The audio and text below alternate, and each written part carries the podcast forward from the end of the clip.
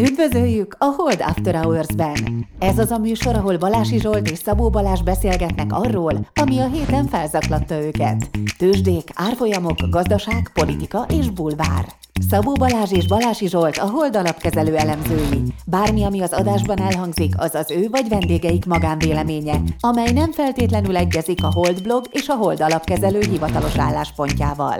A műsor szórakoztató célral készült, befektetési döntések alapjául nem kíván szolgálni. A Hold alapkezelő ügyfelei és alkalmazottai egyaránt rendelkezhetnek pozíciókkal az adásban tárgyalt pénzügyi eszközökben. Na hát üdvözlünk mindenkit! Jó reggelt, sziasztok! Sziasztok! Honnan tudod, hogy reggel van Balázs? Nálam nincs reggel, csak kamusztam, de majd Zsolt mindjárt felvilágosít. Igen, de először is Dávidot üdvözöljük, hát azért ő még Balázsnál is veszélyesebb helyről telefonál a kriptopusztulatból, a kiégett lambók és a felborult hokedlik földjéről. Semmi bajod, Dávid? Minden rendben? Nem, meg vagyok, megvan mind a négy, vagy mind a három végtagom. Örülünk. Na és akkor, és akkor Balázs, te meg még egzotikusabb tájról, a kiégett rikság földjéről. Nem tudom, honnan telefonálsz, mondjad. Malajziából, Kuala Lumpurból. Kuala Lumpur, azt kezdően rejtőjenő. Azt hittem, hogy ez csak rejtőjenőnél van Kuala Lumpur, de akkor ezek szerint van igaziból.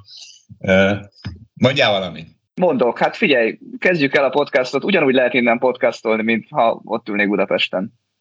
Már azt te csak hiszed, azt te csak kopogott valami izé, erkölcsrendész, hogy izé. Már megint lányokról beszélsz, és nincs bekötve a fejed, vagy valami. Majd meglátjuk. Meglátjuk, hogy a végére. Balázs, amit csinálsz, ez most meló, vagy ez most szórakozás? Nem, a feleségem kint dolgozik három hónapot itt Kuala Lumpurban, és kijöttem hozzá meglátogatni, de nagy részt egyébként nem szabadságon vagyok, hanem innen dolgozom, itt pont 6 órával több van, úgyhogy amikor nálatok napközben van, akkor nagyjából itt is lehet dolgozni, mert kicsit később van, de, de úgy meg lehet oldani. És milyen ezt mondani, hogy hát a feleséged? Az furcsa, koncentrálnom kellett, hogy ne barátnőt mondja. Aha. Jó van. Hát ha 6 órával több van, akkor napi 14 órát tudsz dolgozni. Balázs, örülök. Na akkor, de kezdjük egy szolgálat, kezdjük munkával, tessék, szolgálati közlemény, és mondd be te Balázs, mert én mindig elkomolytalankodom, és akkor leszídnak. De ez komoly, mondd be Balázs. Igen, hogy a Holdba keresünk marketing menedzsert, ki van írva a pozíció, LinkedIn-en, profession.hu-n, ha valakit érdekel, akkor keressen rá a, a városkírásra, és jelentkezzen hozzánk. Így van. A Hold alapkezelő marketing menedzsert keres, én marketinges lányt keresek, a Hold szerintem fiúval is. Fiúk és lányok is, és non-binárisok is jelentkezhetnek, úgyhogy minden, minden lehetséges. Bárki jelentkezhet, aki, a, ki jól táncol, és akivel van kedvem táncolni. Ez a fiúk, fiúknál az általában nincs így. Nem tudom, ti hogy vagytok ezzel. E, és, és, és csökkentjük az, in, in, az egyenlőtlenséget, hogyha lányt veszünk föl, hiszen ez marketing menedzser, nem? Hát szoktak mányuk menedzserek lenni, hát ez óriási. Úgyhogy mégiscsak marketinges lányt keresünk. Dávid, mondjál valamit. Téged bizonyos országokban most ilyen cancel culture-roznának. Jaj, ne. Többet én, én, is, én, is, én, is, én is cancelálnám a Zsoltot. De te nem teheted, mert te Valajziában vagy ott, ott ez megengedett. Na, akkor figyeljetek, akkor ha marketinges lánynak valaki biztos, hogy nem jöhet, és az Ben Bernanki, mert egyrészt mert nem lány, másrészt mert megdrágult, tehát nem hiszem el, kapott egy Oscar díjat, vagy milyen díjat kapott? Követték? Ezt én is szoktam keverni, de azért még mindig eszembe jut, mielőtt kimondom és kijavítom magam. Na jó, Nobel-díjat. El, elmondom nagyon röviden, hogy miért kapta. Hát ugye Ben Bernanke a Fed elnöke volt például a 2008-9-es válság alatt, sőt még a, de a 8-9-es válság alatt biztos, és, és az egyike volt azok a háromnak, aki megkapta ezt a közgazdász Nobel-díjat, és akkor csak, a, most akkor csak röviden a, a hogy mivel indokolták, a nyertesek megértették, hogy mi szükség van a bankokra, miért sérülékenyek, és mit tehetünk ellene. Miattuk lett a pénzügyi válság és a Covid válság is sokkal enyhébb, mint a 30-as évek. Tehát ez a, ez a három kutató, az egyik a Ben Bernanke, mert 1983-ban már megjelent egy munkája, ami előtt mindenki azt hitte, hogy a banki problémák a következményei, és nem az okai a válságnak, és ezt a gondolkodást fordította meg elvileg Bernanke, és ugye emiatt tettek meg mindent 2008-9-ben is, meg COVID, a Covid évében is, hogy, hogy rengeteg, például rengeteg pénzt pumpáltak a gazdaságba, meg a bankok megmentésére, és így életben tartották a gazdaságot, és így, és így egy sokkal kisebb válság lett, mint a 30-as évek. Szóval mennyire vicces ez, hogy egyesek gyűlölik itt, ugye? Tehát ez, csomóan gyűlölik ezt, hogy a bankok kilettek mentve, hogy, hogy óriási pénzmutatás, stb. Mások meg Nobel-díjat adnak érte. Tehát ez a buborékokat találkoznak, akkor elszállnak egymás mellett. Mondjatok valamit Bernánke Nobel-díjához. Hát egyébként tök nehéz megítélni azt, hogy vajon egy ilyen ember, aki fedelnök volt, annak valójában milyen tudományos eredményei vannak, meg valójában milyen tudományos munkát végzett el. Az igaz egyébként, hogy a, a Bernanke úgy volt éppen a Fed elnöke, hogy alapvetően azért a, a tudományos munkájában is pont ilyen helyzetekkel foglalkozott, mint amivel aztán szembe került 2008-ban, és hát valahogy reagált rá, máshogy, mint ahogy, ahogy korábban reagáltak, és biztos ez valamelyes segített abban, hogy, hogy a pénzügyi válság talán ne legyen olyan, olyan súlyos, mint amilyen súlyos lett volna. De azért én azt gondolom, hogy ezt lehetett volna jobban is csinálni. Hogy csináltad volna jobban, de hogyan, Dávid? Dávid? Tehát ez a baj, sose, sose tudjuk meg, hogy milyen lett volna, ha. Tehát ezt nehéz mérni. Egyébként nekem a közgazdász Elmondom, bocs, elmondom, hogy hogyan. Tehát, ja, hogy bocs, én, hát oké, okay, csak ha már így feldobod a labdát, hát hogy ugye, mit csináltak? Szétnyomtattak egy csomó pénzt, és elárasztották vele az eszközpiacokat, ahol aztán jó fölmentek az árak, mert oda áramlott a pénz. És hogy hát igazából tök jó lett volna inkább a reálgazdaságban teszik be ezt a lóvét. Egyébként, mint ahogy csinálták a Covid-válság idején, ugye ott adbaszták el valószínűleg, hogy ott meg túl sok pénzt tettek bele a rendszerbe. Oké, okay, de egy jegybankárnak uh, hogyan van arra lehetősége, hogy egyébként a reálgazdaságban fiskális stimulus nyomjon, amikor neki nem az a feladata, nem arra nevezték ki? Meg nem is azt kutatta Dávid előtt, tehát ne érted? Tehát a kutatási terület, érted? Egy vegyész az nem tud izé fizikai megoldásokat. Valahogy ezt kitalálták aztán 2020-ban, hogy ezt hogyan lehet mégis megcsinálni. Hmm. Jó, de nem a jegybank oldotta meg, ő meg jegybankelnök volt. Na én azt akartam mondani, bocs, csak kérdeztem tőled, aztán egyből válaszolni is akartam, hogy én mit gondolok erről, hogy az ismerőseim, akik közgazdászok inkább ilyenkor azt vetik fel, hogy hát mi az, hogy egy ilyen gyakorlati szakember kapja, érted, hogy, hogy egy jegybankelnök, és hogy miért nem a tudós. Ugye ez arról szólna, hogy a, olyan kutatást díjazzuk, ami aztán nem tudom, nagy hatással volt más kutatásokra, vagy a világra a gyakorlatban, de hát ő meg egy, ő meg egy gyakorlatban valamit csinált. De szerintem egyébként én nagyon, tehát lehet, hogy képzetlen vagyok ehhez, de és messzebbről nézem, nekem egyébként ezzel magában semmi bajom nincsen. Hát én ezt értem, az engem zavar egyébként, hogy csupa politikus van mondjuk a, a bankjegyeinken.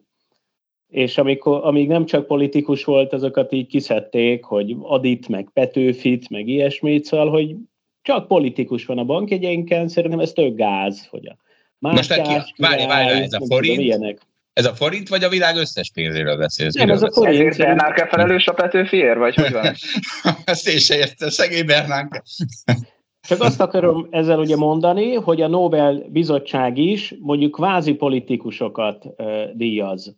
És úgy, hogy valójában nem ez lenne a feladata szerintünk, vagy jó lenne, hogyha a tudományos munkát díjaznák kizárólag, és nem a politikai munkát, mert ő, mint jegybankelnök valójában ugye egy politikus volt, egy monetáris politikus. És erre hoztam egy párhuzamot, hogy a pénzeinken is, ott oké okay nekem, hogyha vannak politikusok is, de legyenek azért már olyan emberek is, akik más területen tettek le nagyot a, az asztalra. És ez Magyarországon van így, tehát ez nem feltétlenül van így a világ minden összes országában, és Magyarországon se volt mindig így. Na, majd a vegyész... Egyébként vegyész nem gondolnám, hogy Magyarországon a politikusok hősök, legalábbis a 20. századból elég kevés konszenzusos példát tudnék említeni. Na jó, de, Ezért kell visszamenni a 19. századra. De akarnak belőlük csinálni, tehát ezt én is érzem ezt a Dávidot, de Dávid ne aggódj, a vegyész nobel biztos nem politikus kapja, szóval mindenki megkapja magáét. Na, várjátok, már internet népe is reagált. Tök jó twitterek vannak róla. Például itt van, hogy Bernánke megkapta a Nobel-díjat nem vicc, írta egy csávó, aki mindig vicceket ír. És akkor mi a következő? Jim Cramer és Christian Lagarde kapja. Aztán nem, aztán kitalált, hogy mi a következő. Az, hogy Breaking megvan a következő év Nobel-díjas nyerteseink, akik ugyanezen kritériumok alapján a következő triumvirátus lett, Lukashenko, nem, három, három ex aequo, ami fogadjunk, hogy nem tudjátok, hogy micsoda, én megnéztem, azt jelenti, hogy... Nem tudjuk aki vala, vala felré teszi a dolgokat, jóvá teszi a dolgokat. Tehát egy nagy kiegyenlítő. Azaz, a, ez egy Latin, igen. Na szóval, ki ez a három? Az egyik Lukashenko, aki betiltotta az inflációt, a másik Erdogán, aki kamatvágással küzd az infláció ellen, és a harmadik Maduro, ő egy életműdíjat fog kapni. Na, hát ez úgy stimmel. És egyébként tényleg erről meg az jut eszembe az inflációról pozitívan rovatunkba, hogy az ársapkának lett még egy szofisztikált és nagy tudású harcosa, Lukashenko. Lukashenko mindenre ársapkát rakott, tehát ez az elmúlt hét fejleménye, hogy Fehér Oroszországban be lett tiltva az áremelés, valami bizottsághoz kell fordulni ahhoz, hogy árat emelhess. Na, hát nagyon örülök, mert Magyarország bekerült egy olyan csapatba az ársapkáival, amiben nem lehet veszíteni. Hát ahol már Lukashenko is a mi oldalunkon van, sőt élharcos. Megnyugodtatok? Én azt tippelném, hogy ott már volt eddig is sok ársapka, de nem tudom, csak, csak azt gondolom, hogy ilyen kultúrában ez benne volt. Na, lehet. Nem, nem tűnik egy uh, világrengető találmánynak. Én úgy tudom, hogy már ezt más is kitalálta. Ebbe van valami. Ebbe van valami. Nem ő fedezte fel. De figyelj, Dávid, most ezzel a Lukasenkoval kicsit magasra tettem a lécet. Minden vendégünket megkérjük, hogy az inflációról nyilatkozzon valami pozitívumot. Tudsz-e valamit mondani? De lehet a recesszióról. recesszióról. Recesszióról szoktuk kérdezni. Bármelyikről. Recesszióról vagy az inflációról. Mondjál valamit, aminek örülni kell. Hát kisebb lesz a fogyasztás, ez tök jó. Na, mindenki ezzel jön. Mindenki ezt mondja. Nagyon Én is ezt mondom. Mondtátok volna, hogy ne ezt mondjam. Mondtuk, hogy ne ezt mondja, de ezt nem, nem hiszem, hogy nem készült. Az, az, az, hát ezt nem tudtam, hogy eddig ki mit mondott. Na jó van. Na jó van. Én viszont készültem. Mert képzeljétek, a két dolog nem emelkedett. Ugye tavaly télen csodálkoztam, hogy a karácsonyfához való fenyőfa ára nem emelkedett, ezek nem tud, meddig már ugye tavaly télen is volt rendesen infláció, de most idén a dió. Kimentem a bosnyák piacra, és 3500 forint egy kiló pucolt dió, ami oda is mentem a csához, hogy figyelj, ez nem, ez nem emelkedett, vagyis ez nem drágult, ugye? És mondta, hogy nem, nem, ez annyi, mint tavaly. És furcsa, hogy ez a karácsonyfa meg a dió. Tehát ezek a ritkán termők, nem? Tehát itt a fa dolgozik, és azért azt hiszik, hogy nem emelhetnek árat, vagy nem tudom, mit hisznek. Hogy lehet az, hogy a karácsonyfa meg a dió nem megy az inflációval? De mikor mentél ki a piacra? Dió Szombaton. Négy ja, már most, tehát hogy ez már az új dió. Ez már az új dió. Aha. Hát ez meglep. Engem is nagyon meglepett. Utána is néztem egyébként. Az Agrár Közgazdasági Intézet pályír adataiból kiderült, hogy a Debrecen és a Szegedi nagybani piacokon 3500, illetve 3200 forint egy kiló dióbér szeptemberben, ez azóta változott, mert azt írják, hogy viszont már mondjuk a budapesti Fehérvári úti piacon ott már 4400, Debrecenben meg már 5000, elérte a lélektani határt, ezt írták, technikai jellemzés van a diópiacon, mindenki kapaszkodjon, és, és akkor ez a klímaváltozásra pozitívan rovatunk is, mert annak ellenére, hogy nem emelkedik. Tehát kimész a bosnyák piacra, és nem emelkednek a dióárak. A következő szalagcímek vannak a dióárakról az elmúlt hetekből, hónapokból. Egy. Így látják a helyzetet a termelők. 5000 forint lesz alsó hangora dióbér kilóára. Ez az, ami 3500 a bosnyákot.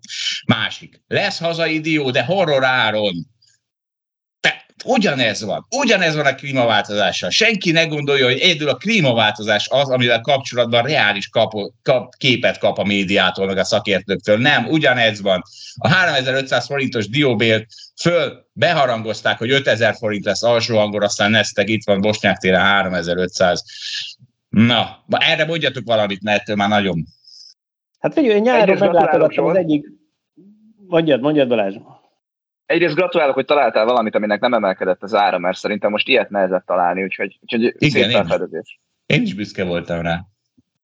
Szóval én nyáron meglátogattam az egyik nagynénémet, aki egyébként Debrecen környékén lakik, és aki nagy ilyen diós, vagy hogy ott sok diófa van arra fele, és mindig sok diót szednek, és megtörik, és tőlük valahogy mindig diót kapunk. Dió bele. Hogy törik? Hogy törik a sokat, Dávid? Bocs, nem tudom, hogy... hogy hogyan csinálják. Nem tudod? Géppel nem láttam. Vagy? Szerintem, kézzel vagy gép? Kéz. Szerintem kézzel. Hát az Én úgy képzelem. Igen, hát. igen, igen, sok munka, de hát biztos van idejük, meg biztos szeretik csinálni. Na, és ez július volt, és ő akkor azt mondta, és hát őt én abszolút szakértőnek tekintem, hogy hát olyan asszály van, és hát akkor még csak július volt, akkor még utána még, még volt a száj, hogy, hogy szerintem nem is lesz diótermés ott arra fele mert nem tudom, mit látott a fákon. Szóval, hogy ő is beállt ebbe a sorba, de mielőtt még nem tudom, lehúrongnánk őt, azelőtt azért meg kéne kérdezni, hogy valójában milyen lett a diótermés. El tudom képzelni, hogy ezért nem lett olyan jó. Tényleg szerül nézett ki a diófa. Egyrészt az asszályt elmulasztottuk a, a, a podcastünkkel. Másrészt... Szeptemberben, igen. Hát szeptemberben, jó, hát ez van. Másrészt lehet, hogy külföldi ez a dió, és akkor megnyugszom, mert végre jön a rendes import dió 3500 forintos áron, az ízével semmi baj. Na, és akkor itt egy propagandamentes kulináris ajánló, a dió plusz sajtos plusz mazsola kombót ismeritek, hogy együtt, az kúra finom. Ismeritek? Szoktatok ilyet enni? Én csak simán sajta. Én is sajtal. A mazsola az hülyeség. Nem, nagyon finom. Ez, ez egy ilyen nagyon finom. Vagy szőlő is lehet a hozzátéve, vagy aszalt szilva például. Rohadt finom, rakjatok hozzá azt is. És, és annyira profit vagyunk, hogy megkérdeztem egy táplálkozási szakértőt, mondjon valami jót, meg rosszat erről a diósajt mazsoláról. És akkor azt mondta, jó az, hogy értékes zsírsav tartalom, kálciumforrás, meg egy jó kisétkezés, mert gyümölcs és olajos van. A rossz az az, hogy túl sok zsíradékot tartalmaz, az asszalványok sem jók mindenkinek, túl koncentrált a cukortartalmuk, és a legviccesebb, nehéz a mennyiséget tartani belőle, mondta ő. Na most ez szerintem ti se értitek, ez így mondja egy kedves táplálkozási szakértő azt, amit én úgy mondok, hogy dagat leszek tőle, mert nincs önfegyelmem. Tehát tényleg az a baj, hogy ez annyira koncentrált energia bomba egy ilyen izé, hogy így érzem, hogy miközben eszem, érzem, hogy, hogy hízok. De, és akkor azt mondta, hogy nehéz ugye nem áll meg az ember egy marékolajos magnál, ha csak nem elég tudatos, és aztán hozzátette, hogy egy csukott maréknál. Hát ki, mi az, hogy egy csukott marék? Tudtok ti egy csukott marék valamit tenni? Hát akkor azt el se kezdem már, nem? Csukott Amúgy tényleg nehéz, tehát ha nekiállok diót tenni, akkor, akkor abból úgy sokat teszik az ember. De pont ez benne a poén, hogy én nem érzem, hogy dagat leszek tőle, hanem olyan kicsike, hogy azt vett, hogy ebből sokat lehet enni, és akkor se lesz semmi. Ez a baj. Ez a baj a, a, a kajákkal, hogy ugye az egészséges kaja az az, amiben kúra sok víz meg rost van, mert akkor a sok szart azt nagy volumenben viszed be, és így hamar elterít. Az egészségtelen kaja egy bizonyos szempontból az, ami ilyen nagyon koncentrált energiatartalom, mint a csoki, ugye? Mert abból sokat eszel, és nem érzed a terítettséget. Na, mehetünk poigra vissza szakmai területekre? Mert Dávid, lelki társad, én ide sorolom az ARK, az ARK ugye, Cathy Woods. Az ARK, még egyszer elmondjuk, az a legeszementebb növekedési papírok gyűjtőhelye, egy olyan ETF, ami ilyenekből vásárolt, Tesla az ászlós de hát egy csomó van. Szóval az ARK szerint, akinek ugye nagyon árt az, a, ez a kamatemelési ciklus, hiszen ezek a részvények zsuharnak a legjobban. Szóval az ARK szerint már vége az inflációnak, és írtak egy nyílt levelet a Fednek,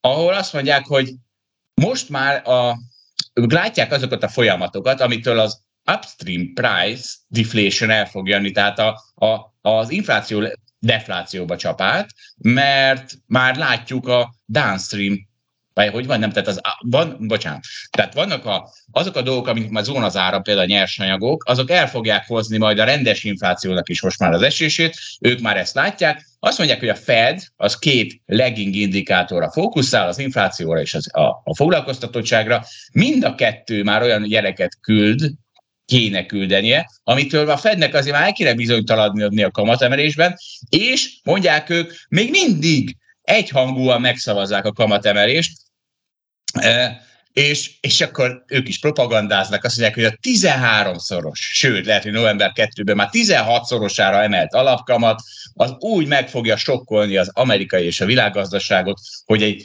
deflációs bust lesz. Na, hát ehhez mit szóltak? Várj egy kicsit, Zsolt, szerintem itt a felvezetésben nem írtad le jól a motivációkat. Tehát mondjuk el azt, hogy ez az alap, amit kezel a Cathy Wood, ennek az árfolyam olyan 40-50 dollár között volt 2018-2019 környékén, és akkor ugye először jött a 2020 március, amikor minden zuhant, és akkor az ő alatt is zuhant, nem tudom, 30%-ot, de aztán neki ugye volt egy nagy felmenés az árfolyamban, hiszen egy hát felmenés, túl, nem, nem, nem merek elég nagyot mondani, de egy óriási ugrás volt benne, és felment 150-re, tehát háromszorozott, négyszerezett.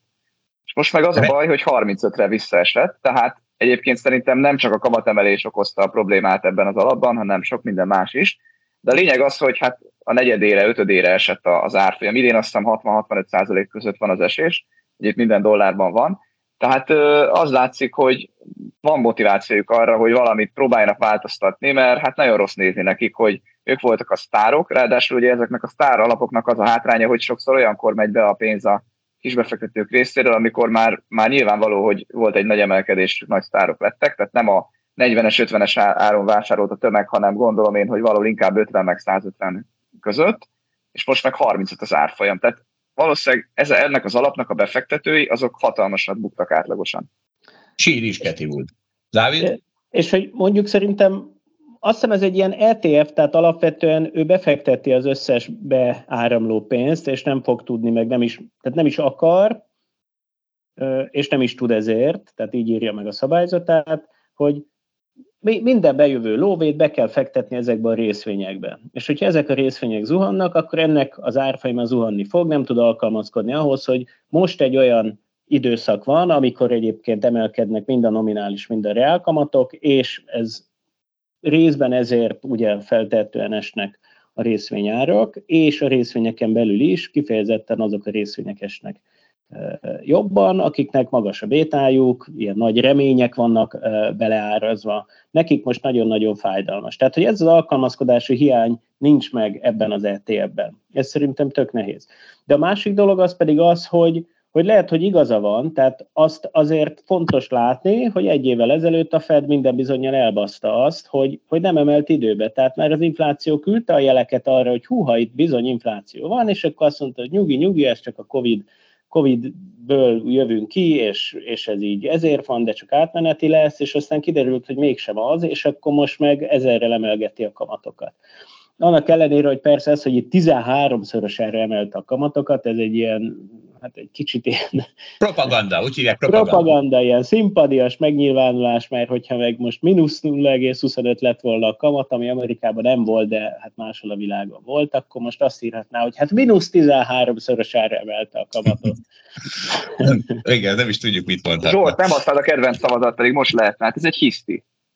Hát Szerintem ez most egy hiszti. Tehát az, hogy egy alapkezelő ír a Fednek, hogy ne emeljen kamatot, tehát hogy hol élünk.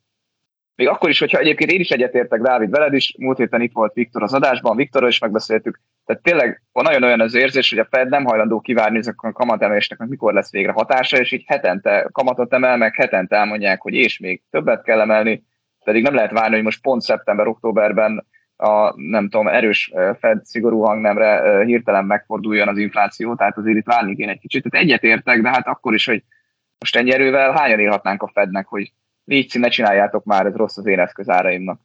Jogos, jogos, hogy hiszti, de ugye nem ezt szoktam hisztinek hívni, hanem a tömegpszichózis. Ez meg pont egy ilyen kontra, anticiklikus hiszti, mert nem Akkor a én hisztinek. I- igen. Hát ő csak én, úgy én is írhatnék, hogy a Hold Expedíció, a Hold Expedíció alapkezelőjeként nekem sem tesz jót egy csomó eszközöknek az, hogy a Fed kamatot emel. Hát most oké, okay, az a feladatom, hogy azzal számolják, hogy a Fed mit fog csinálni. Ez a része a munkámnak. Így van.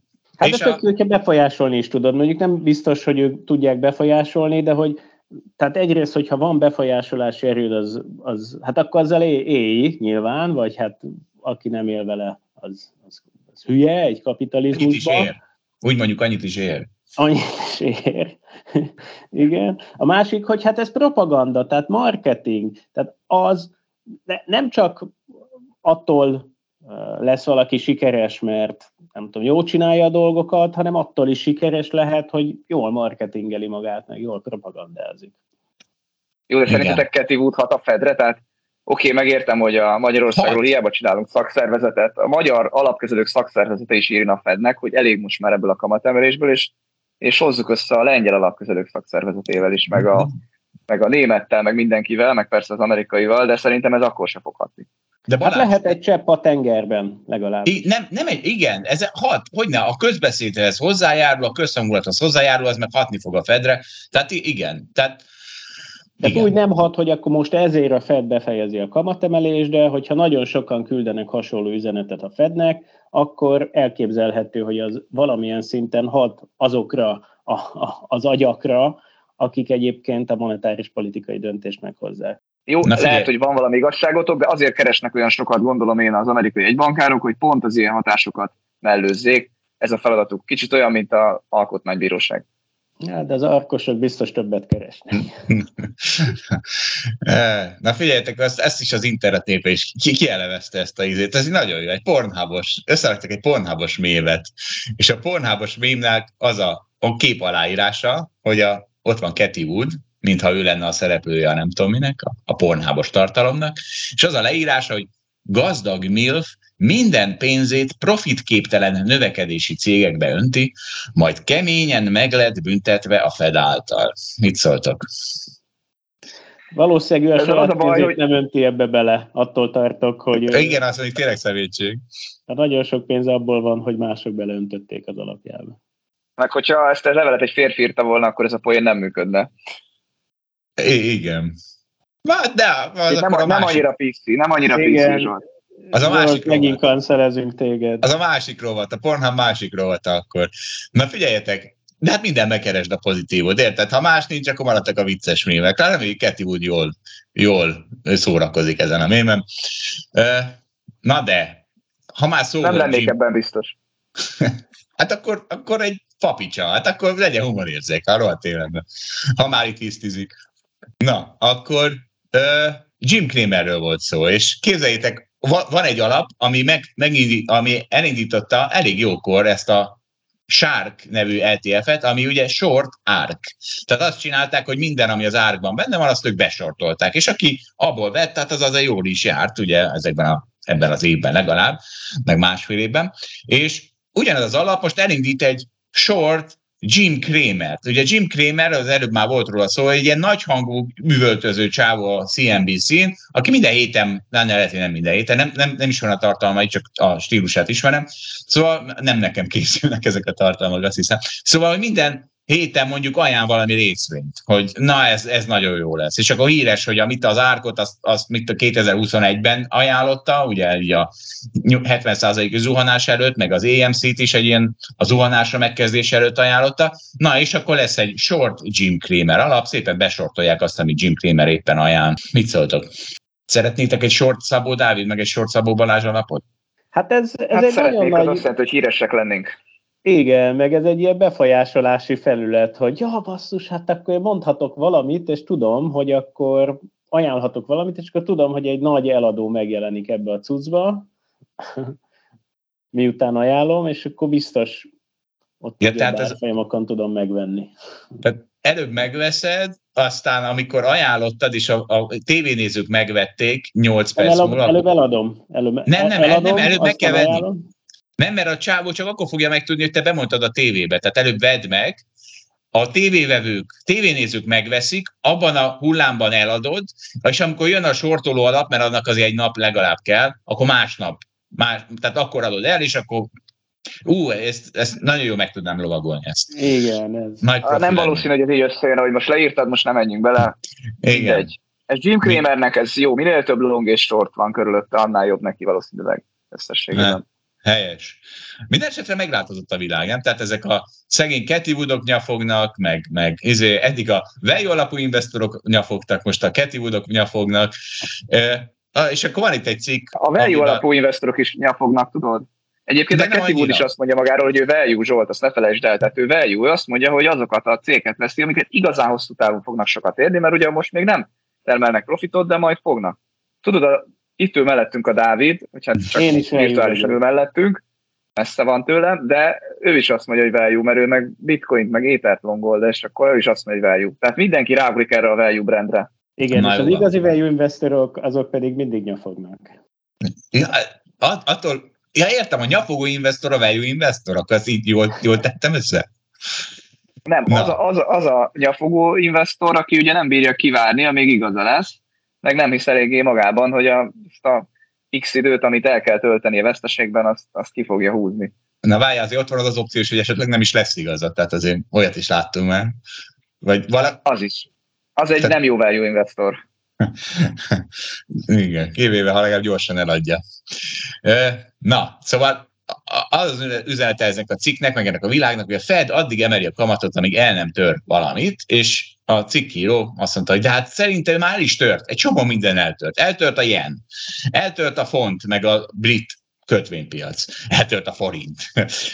Azt ő nem is tudja. És azt mondja, hogy még sokkal több, sokkal több sérültje lesz ennek a tightening cycle-nek, köztük az amerikai ekonomi, ami azért lehet, hogy csak meg fog sérülni és nem meghal. És azt mondja, hogy az a baj, hogy ez a, ez, ez a ez a kamatemelési vihar, amit a Fed vezényel, de a többiek lassan követik, ez egy olyan időszakban szak jött, ami ugye arról szólt, hogy óriási dökkátitelek épültek ki, mert mindenkit a mínusz kamatokkal kitereltek a, a, a, a biztonságos eszközökből be a kockázatosokba, le a quality ladder tehát az egyre hülyébb befektetések, egészen ugye a kriptó, legkriptóbb kriptókig, és ebbe a alacsony volatilitás épülő leveraged világba robbant bele Paul Volcker, Volcker szelleme, ugye ő az, aki, na minden, ezt nem mondom el, és ez nagyon veszélyes, mondja ő.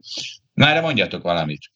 Ezt látjuk, tényleg veszélyes. Tehát, hogyha sok-sok éven át megszokjuk azt, hogy buy the dip, és igazából a részvénypiacok nem is olyan veszélyesek, akkor amikor veszélyessé válik a helyzet, akkor sokkal óvatlanabbul megyünk bele, vagy megy bele a nép a. Egyetértek, azért mondom, hogy a Paul Volcker az, az volt, aki végül bevállalta keményen, hogy ő kamatot emel és letörő az inflációt, és ez sikerült is, csak idővel persze, nem két hét alatt, mint ahogy a mostani Fedünk ezt várja, de hogy, de hogy egyébként hát nagyon fájdalmas volt a gazdaság tekintetében ez a 80-as években. Igen.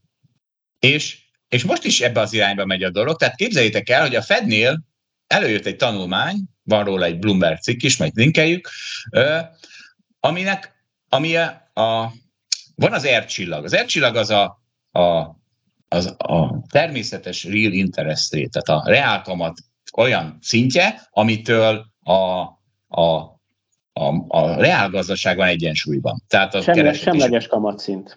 Semleges kamatszint. Na most ők kidolgozták az R2 csillagot, ami a, az olyan semleges kamatszint, amitől nem a reálgazdaság, hanem a, a financial világ van stabilitásban.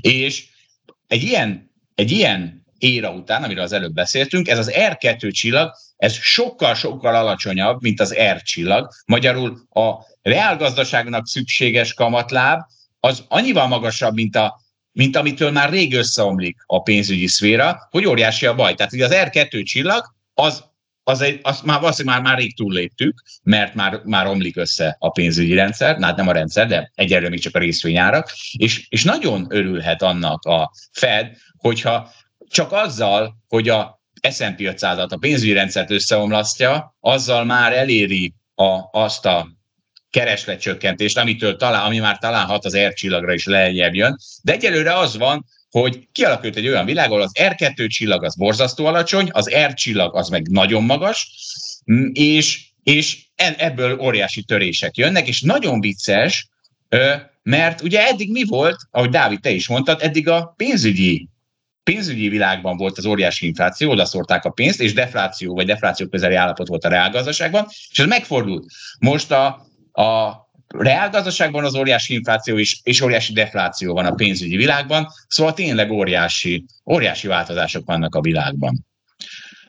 Na, itt rácsatlakoznék a Dávidra, hogy Bernárke annál kevésbé érdemli meg a, a Nobel-díját, minél inkább nagy a különbség a, a két er között. Tehát ezzel egyetértek, hogy most tényleg az a kockázat, hogy az a kamat, ami már összeomlatja a pénzügyi piacokat, az még nem hozza egyensúlyba a reálgazdaságot, sőt a reálgazdaság az még bumol. Tehát ugye Amerikában most egy kicsit ezt látjuk, hogy Cathy Wood már pánikolva írja a levelet, mert neki már negyedére esett az alapjának az árfolyama, de közben egyébként a reálgazdaságban meg az látszik, hogy keresik a, az új munkaerőt, és, és pörög a gazdaság, erős a munkaerőpiac, árbérspirál látszik kialakulni.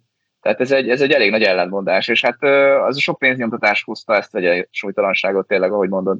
Szóval az ugye alapvető probléma, a, a gazdaság aktuális felépítésével, hogy ugyanazt a pénzt használjuk a reálgazdaságban, mint a megtakarítások piacán. Tehát, hogy ugyanaz olaj az a reálgazdaságot, és ugyanaz a pénz az, ami likviditást biztosít ahhoz, hogy eszközöket adjunk, vegyünk. És mind a két része a gazdaságnak, vagy a, a világnak az, az igényel valamennyi pénzmennyiséget, és nem biztos, hogy ugyanazon a, a kamatszint mellett vannak valóban egyensúlyban. És egy érdekesség ezzel kapcsolatban, hogy azt lehet érezni az elmúlt hónapokban, években, hogy a jegybankárok nagyon-nagyon erőteljesen rápörögtek a CBDC-re, ugye a jegybanki kriptopénzre, vagy a Central Bank Digital Currency-re. És ennek az az oka, hogy ők megértették, hogy az, hogy egy pénz programozható, az micsoda hatalmas lehetőségeket nyit ki.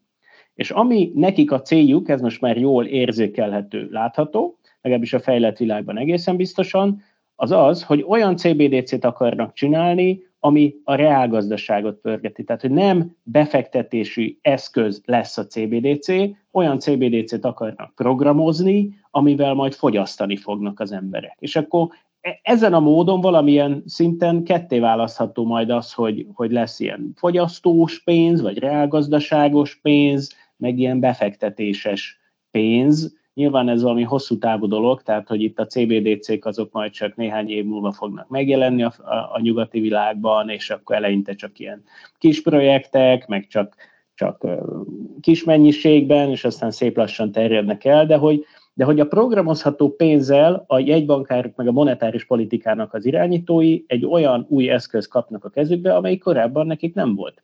De ez Dávid, ezzel gyakorlatilag ellenösztönzik a megtakarítást, fogyasztást ösztönöznek? Vagy, mert hogy most elég nehezen látom a mai pénzügyi világban, hogy ez a kettő az szétválasztható lenne, hiszen a megtakarítás az, ami, tehát ugye az, azzal döntöd el, hogy minél többet takarítasz meg, annál kevesebbet fogyasztasz. Tehát a két világot nyilvánvalóan összeköti valami, ami, ami egyébként egy jó dolog összességében.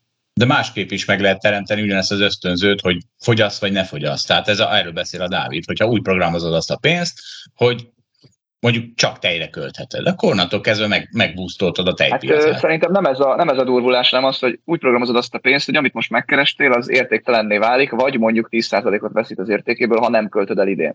Ugyanaz. Igen, én, én valahogy így képzelem.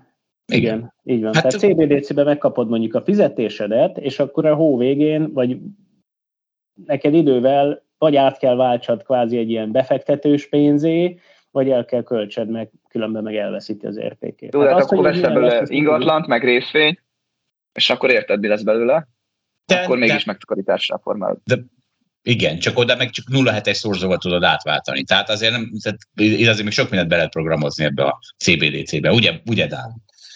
Biztos be lehet dolgokat programozni, igen. Tehát az, hogy ez hogyan fog kinézni, azért az a jövő zenéd, az, az most világosan látszik, hogy a CBDC az nem befektetési eszköz lesz, legalábbis az a, az a koncepció, hogy ne az legyen. Hát gondold el az, Balázs, hogy az a QE, amiket ugye betoltak, és az volt ebben, hogy a pénzügyi eszközökre ment, arra azt mondták volna, hogy jó, ha a QE-t a reálgazdaságba költitek el, akkor egy-kettes szorzót kap, ha a pénzügyi piacokon, akkor 0,4-es szorzót. És akkor már is egy óriási ösztönző van, hogy ez a reálgazdaságba menjen ez az egész. Most csak mondtam egyet a, a anélkül, hogy... Hát vagy nem kúrezni kellett volna, hanem a szegényebb rétegeknek adni fiskális stimulust. Abból meg infláció van, ej, jó, mi, meg nem dolgoznak, ugye? Mit Mert láttuk, ebből hogy... nem lesz infláció, ebből a CBDC ötletből, amit mondott a Dávid. Tehát ez ugyanaz, hát akkor érted, a gazdag ember azt hirtelen arra lesz hogy gyorsan költs el a pénzét, hát abból nem lesz infláció. De amit én mondtam, abból nem. Abból mi lesz? Abból a gazdag ember arra van ösztönözve, hogy beruházásokat csinálja, és ne elköltse a pénzét. Tehát, érted? Mondom. Be kell állítani a paramétereket jól, Így van. úgy, hogy ne legyen infláció. Hát, az Így. biztos nagyon könnyű. Jó, de... Tehát te, most nem fel... látom azt a rendszert, értitek? Hát amikor uh, sokszor az van, hogy a, a mai rendszerben egy mai állam, egy mai egybankot kritizálunk, hogy így is nagyon nehéz dolgok van, pedig egy egybanknak bizonyos szempontból nincs sok hatásköre, mert tud kamatot emelni, meg kvantitatív easinget sem. Tehát nincs neki 18 féle lehetősége. Most nagyon mélyen belemennék, akkor biztos van, mert milyen csatornán csinálja, stb. De egyébként úgy összességében azért nincs neki 18 féle lehetősége, és akkor adjunk, és már most is azt mondjuk, hogy nagyon nehéz dolgok van, és akkor ha lenne 20 féle lehetőségük, akkor, akkor hogy néz neki? Tehát ezért ez kicsit nehéz, Dávid. Ideális Persze. világnak érzem most ezt. Persze, hát Értem, hogy nehéz. értem a logikát, de baromi nehéz.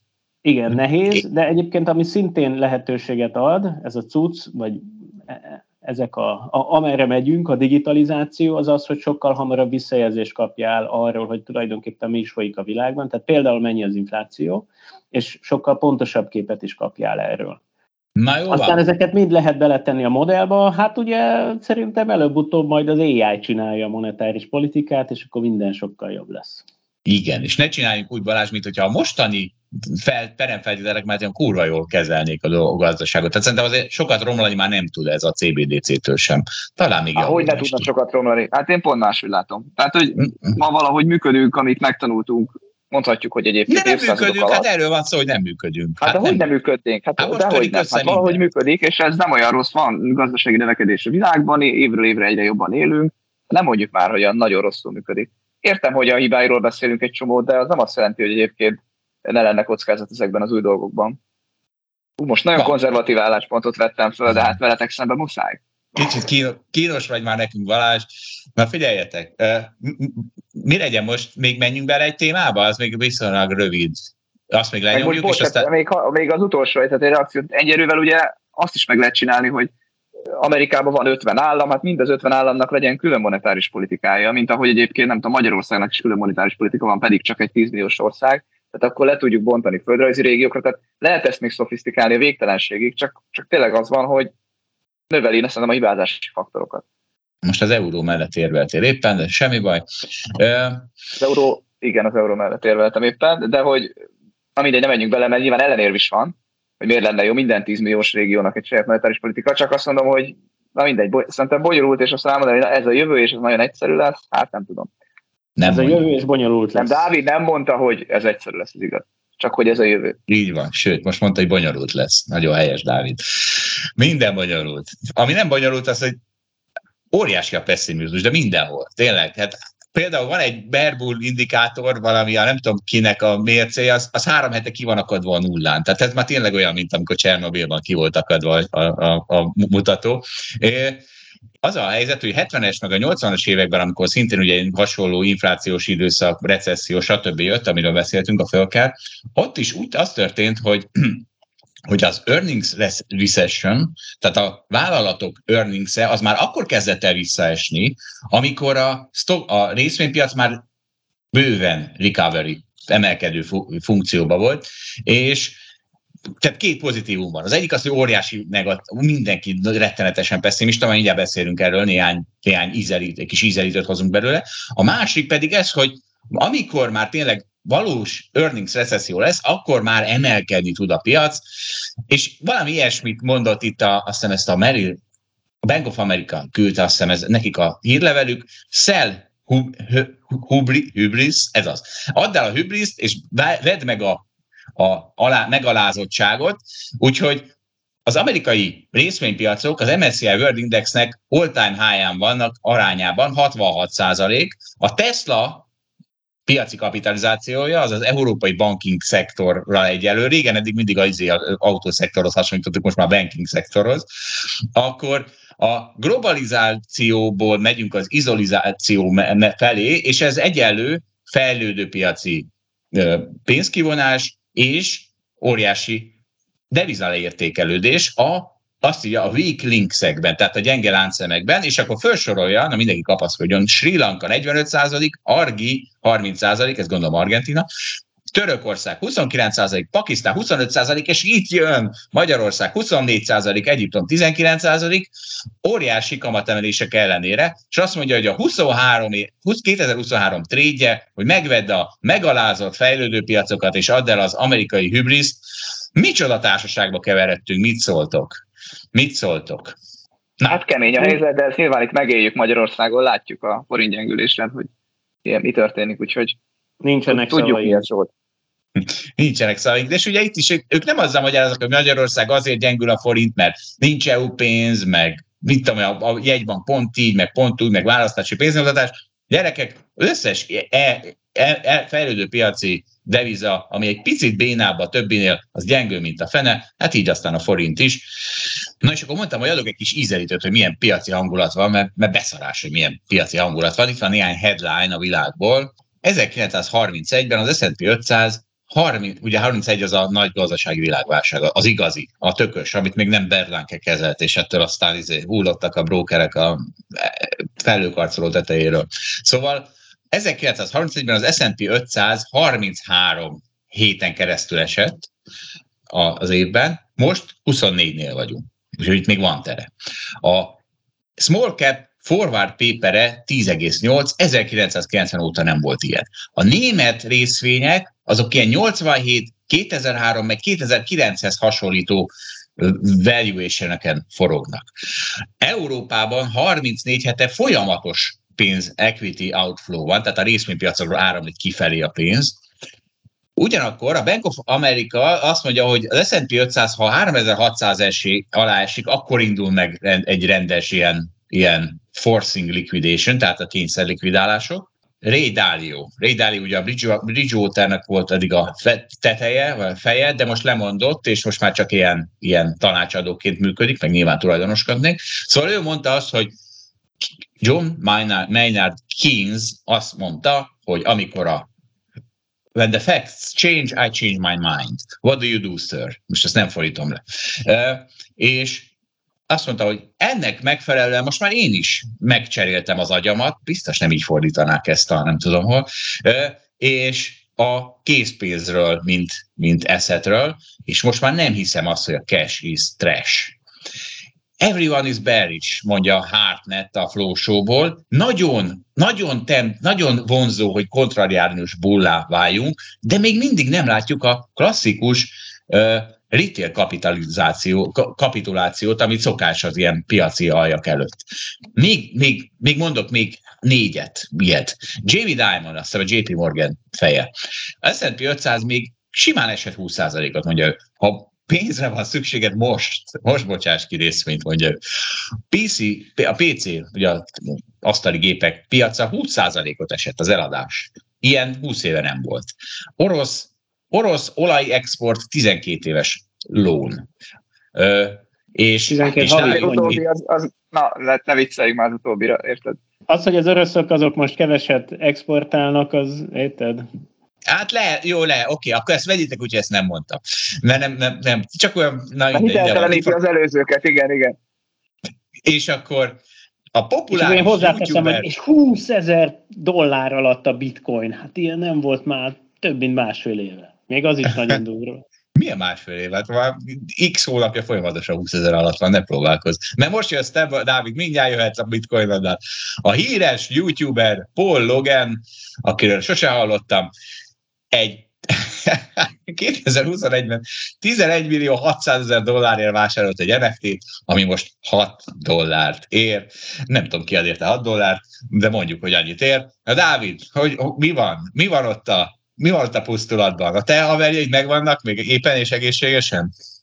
Figyelj, azért elég jól vagyunk, köszönöm szépen a kérdésed, vagy az aggódásodat, és azért ezt hozzá kell tennem, hogy érted, itt van Paul Logan, akiről azt állított, hogy nem hallottál, és hát én se hallottam róla sose, és kifej, kifizetett 11 milliós ilyen reklámdíjat, és tessék, hallottunk róla, sőt, mindenki hall, aki minket hallgat.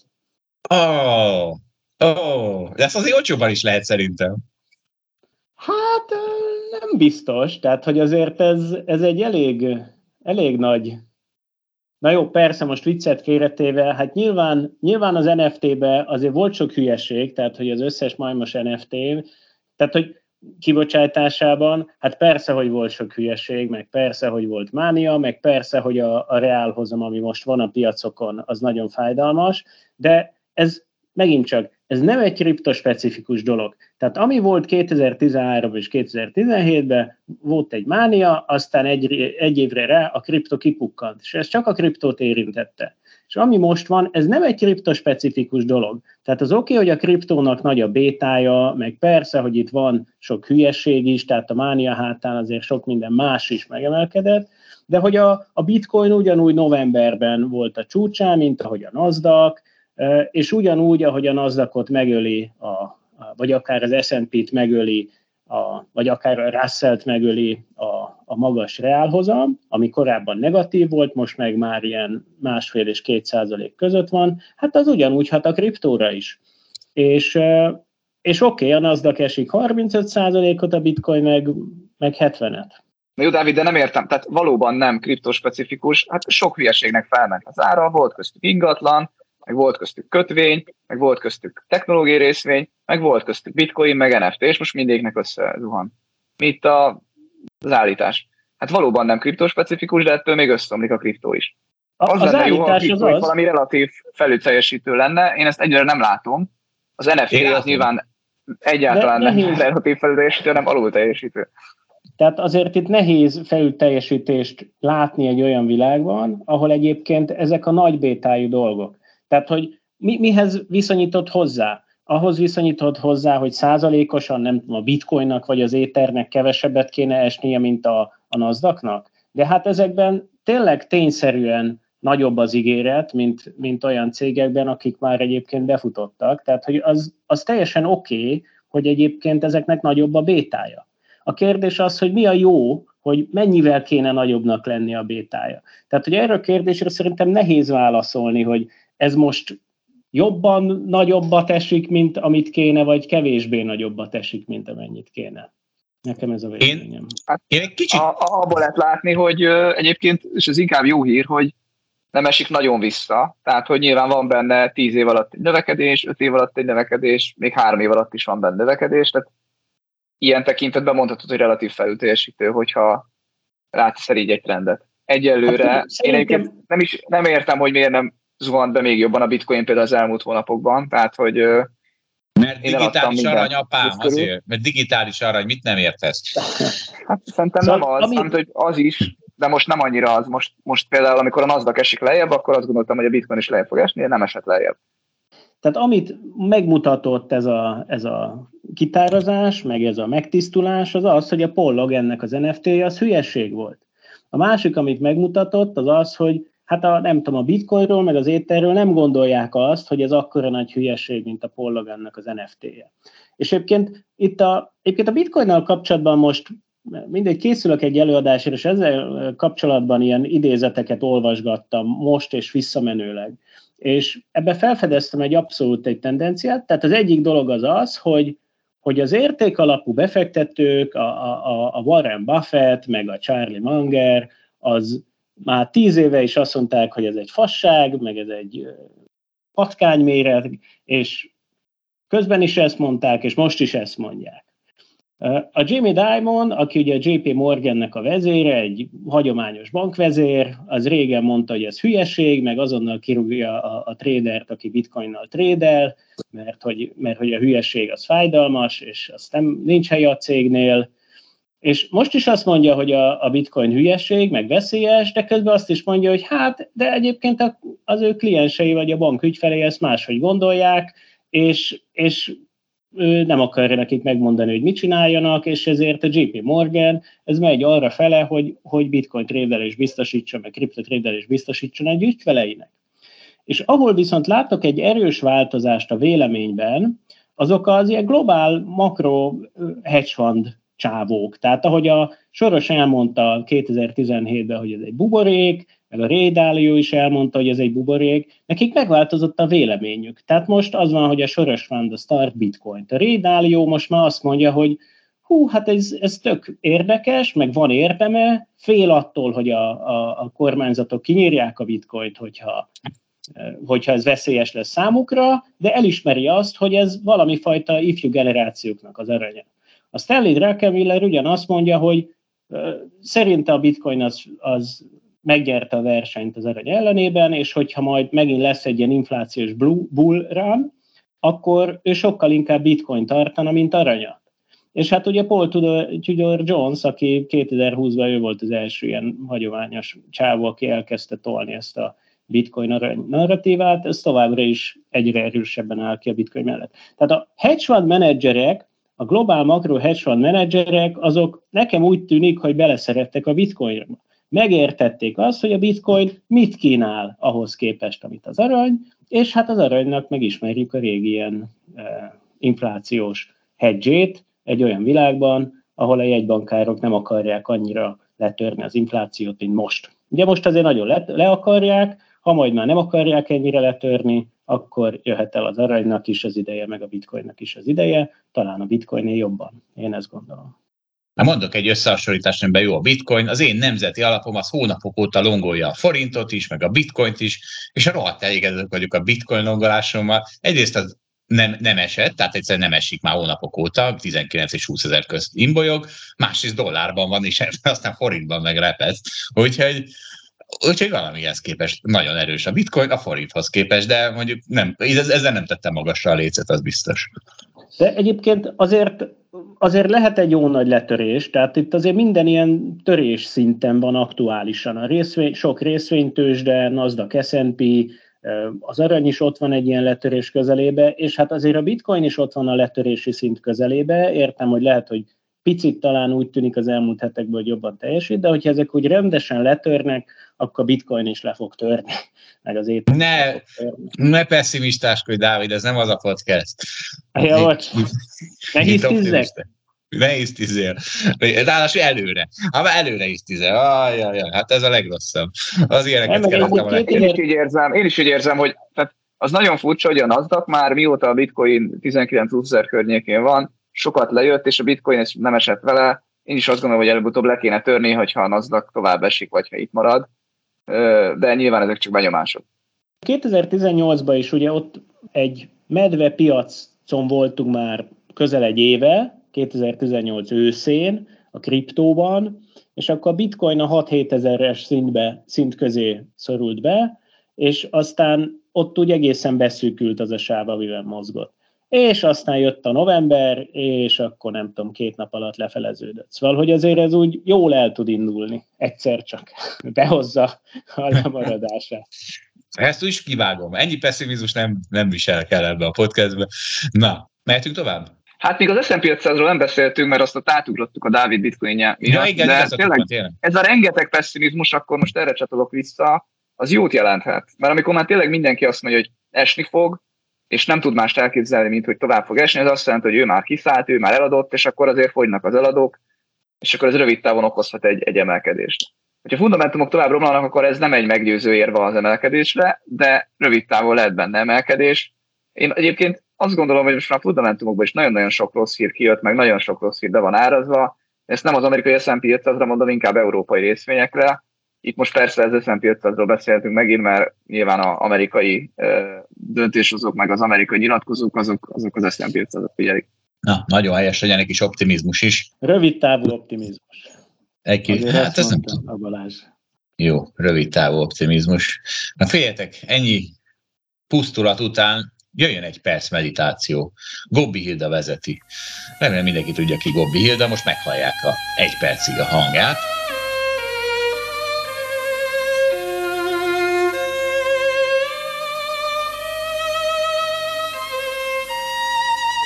Abban az időben egészen másképp értünk mi valahogy. Lehet, hogy a technika forgataga sodorta el a belső élettől az embereket, hiszen az emberi szervezet, úgy érzem, ehhez a ritmushoz nem elég, más összetételű, nagyon más összetételű. De akkor az emberek, mi színészek, biztos más szakmában is, nem szaladtunk ide meg oda, nem ájultunk el a fáradtságtól, nem rohantunk a telkünkre kapálni, építkezni, kuplunk cserét csinálni egy szervizben, hanem beültünk egy-egy kocsmába, igen, kocsmába. Ahogy Kosztolányi, Babics, József Attila, Adi, stb. Mi is beültünk. Nem részegeskedni, nem, hanem beszélni, élni, hinni, álmodni.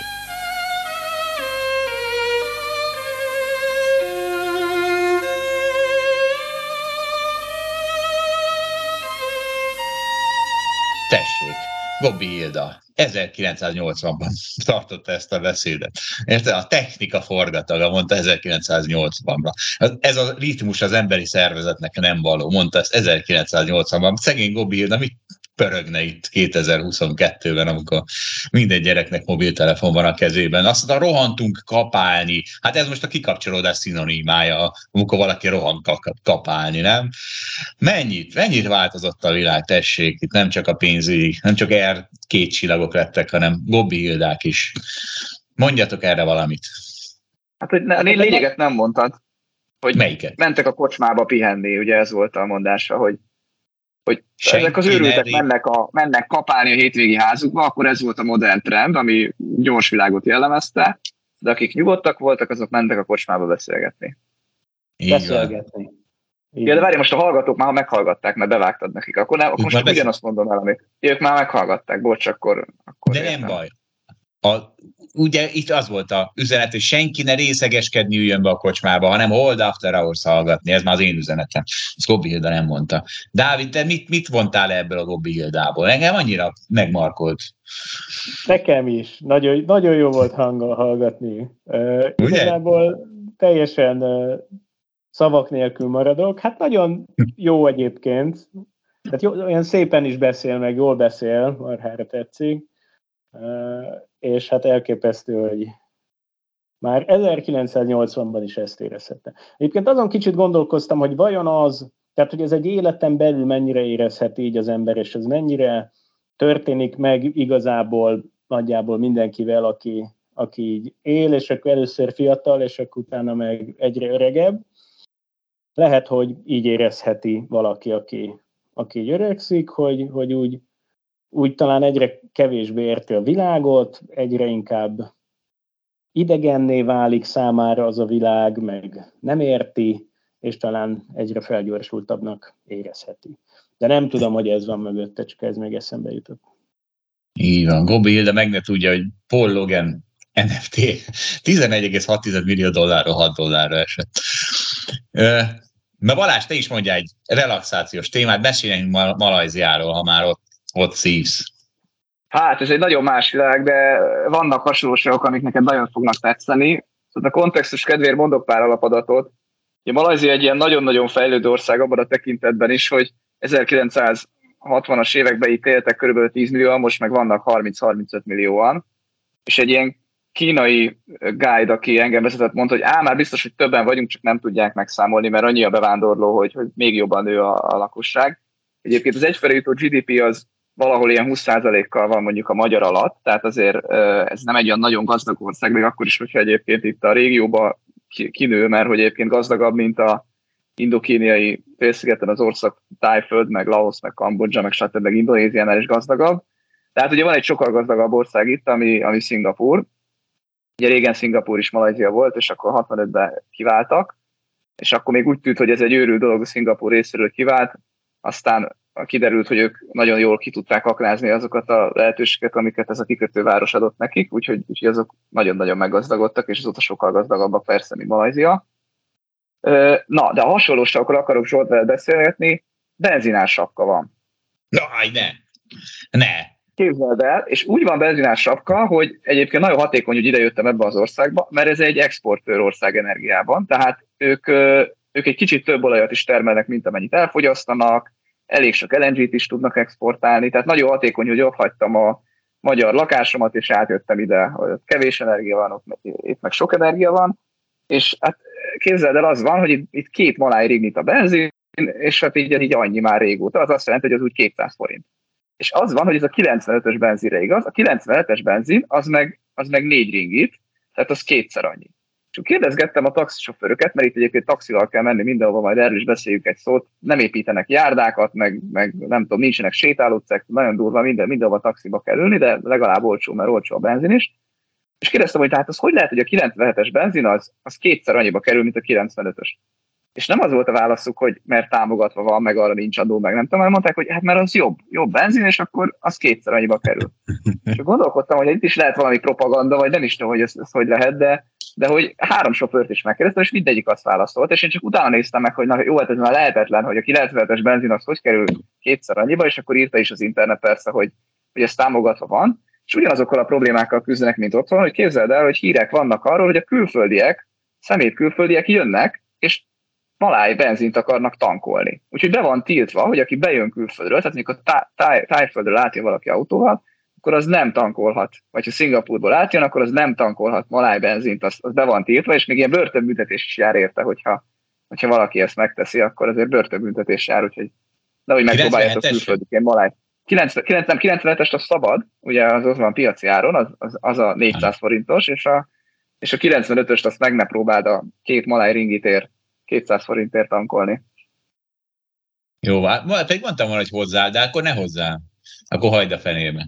Tehát akkor hát mégis igen, ez a 97, 97-es benzin, ez a külföldieknek van tulajdonképpen. Igen, bár a taxisofőr mondta, hogy a gazdagok is azt tankolják, mert ez jobb az autónak a 97-es, mint a 95-ös. Hát jó, de ez már csak, érted, nekem nagyobb iPhone-on van, mint neked. Ez már csak ez, szerintem. Itt igen, még van 95-ös, meg 97-ös? Itt már nincs ez, ugye? Tudjátok ti ezt? Hát hogy ne lenne? Itt van? Hát szerintem mi 95-ös tankolunk, nem?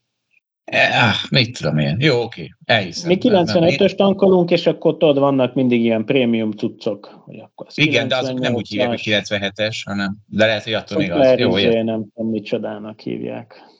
Jó van. Na, mindegy, mondjál, ami, ami, a másik, másik, mondok még pár, tehát engem ami zavar, ez az autós közlekedés, tehát nyilván az olcsó benzinre itt ráépült, hogy mindenkinek autója van, meg mindenki autóval jár mindenhova.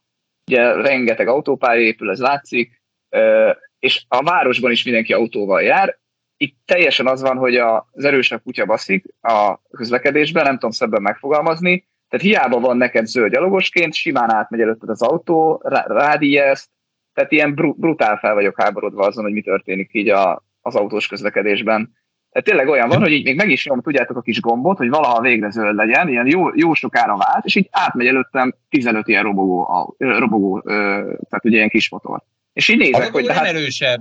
Balázs, a robogónál te lányok, vagy. Tehát uh, izé van, zöld van nekem, az ebrán, és átmennek előttem. Tehát, hogy ez ilyen, ez ilyen sokkoló. Egyébként nincs az, hogy ott dudálnak folyamatosan? De dudálnak folyamatosan. Igen, jelezik neked, Na, hogy ott léteznek. Igen, két szabály van igazából. Legalábbis én az ilyen dél-kelet-ázsiai túráim, meg a nem tudom, ilyen dél-ázsiai, afrikai túráim során azt úgy találtam, hogy amellett, hogy van ez, hogy hát az erősebb az menni fog, van egy kicsit gyengébb szabály is, hogy ha én dudáltam, akkor így előttem 5 méterre menni fogok. Arra így számíts. És ugye, hát biztos gyalogosként te Jó, is de ha piros van neki, az nem zavaró? Nem, az tökre nem, tehát hogy az, az nem azért van ugye a lámpa, hogy, hogy bármi konkrét dolgot mondjon, és hogy neked ugye úgy kell átmenni a, a, az úttesten, hogy egy ilyen viszonylag lassú, lassú egyenletes tempóba mész kiszámítható módon, és akkor úgy jó eséllyel átjutsz, mert hogy mindenki tudja, hogy, hogy te így látja, hogy mész, és ha ki tudja számolni a mozdulatodat, a következő mozdulatodat, akkor van esélyed arra, hogy életben maradj. De ha így megijedsz és megtorpansz, azzal csak így megzavarod az egész közlekedést, és azzal csinálod meg a bajt. Igen, Balázs. Igen, ez... Ez, de ezt, ezt én is így csináltam, tehát ezt értem, meg ezt úgy Magyarországon is értem, hogy akkor vagy jó autós, hogyha ugye kiszállsz, talán még így le is van írva, nem tudom, keresztbe, hogy közlekedj úgy, hogy mindenki ki tudja számítani a te szándékodat, és nyilván gyalogosként, meg autósként is jó. De azért úgy, úgy meglepődtem, hogy, hogy úgy nekik piros, és akkor 15-en átmentek előttem. Egy ilyen, egy ilyen motoros banda, vagy nem tudom, kis motoros banda. Na jó, mindegy. Engem volt ez a dolog. A másik az, hogy kinéztem egy autót, ez, ez a, a legmenőbbeknek az... Bocs, igen, ez a kultúrsok. Ez a kultúrsok. Így van, mondok egy másik kultúrsokot, hogy itt az alfa hímeknek szerintem megtaláltam, hogy milyen autóval járnak. Toyota Alfarda a neve. Rákerestem, hallgatók keresnek rá, érdekli őket, hogy Dél-Kelet-Ázsiában az alfa hímek milyen autóval járnak. Tehát itt is sokszor az, hogy elég kis hely van, mondjuk így a városban, de azért ilyen jó rohadt nagy autóval bejönnek. Ez egy ilyen, ez egy ilyen nagyon nagy Toyota, ilyen hatalmas eleje van neki, és ilyen nagyon-nagyon úgy néz ki, hogy te egy ilyen nagyon erős nagy király vagy, hogyha ebben ülsz. Úgyhogy, úgyhogy ez is egy ilyen kultúrsok.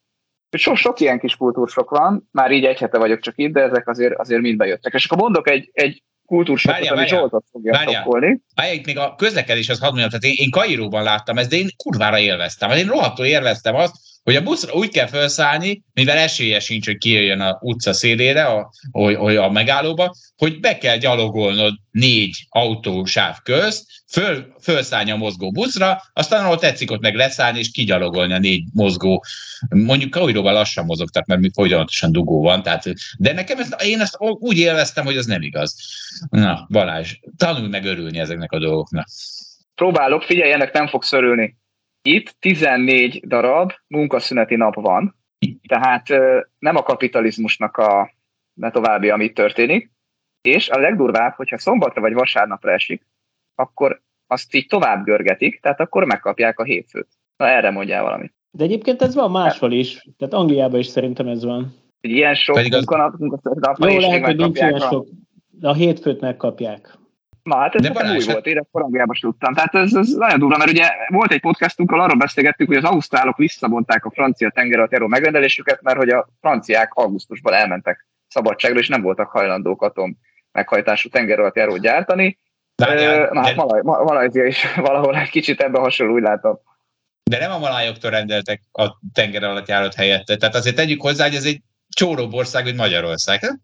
Többek közt emiatt. De közben egyébként meg szerintem a munkamorál az elég kemény, tehát itt az irodákban azt hallom, hogy sokáig dolgoznak sokan az emberek, tehát közben meg kemény, csak nagyon sok a, a munkaszünet. Tehát ezért abból fakad, hogy itt ugye három nép él együtt, a malájok nyilván, meg a kínaiak, meg az indiaiak.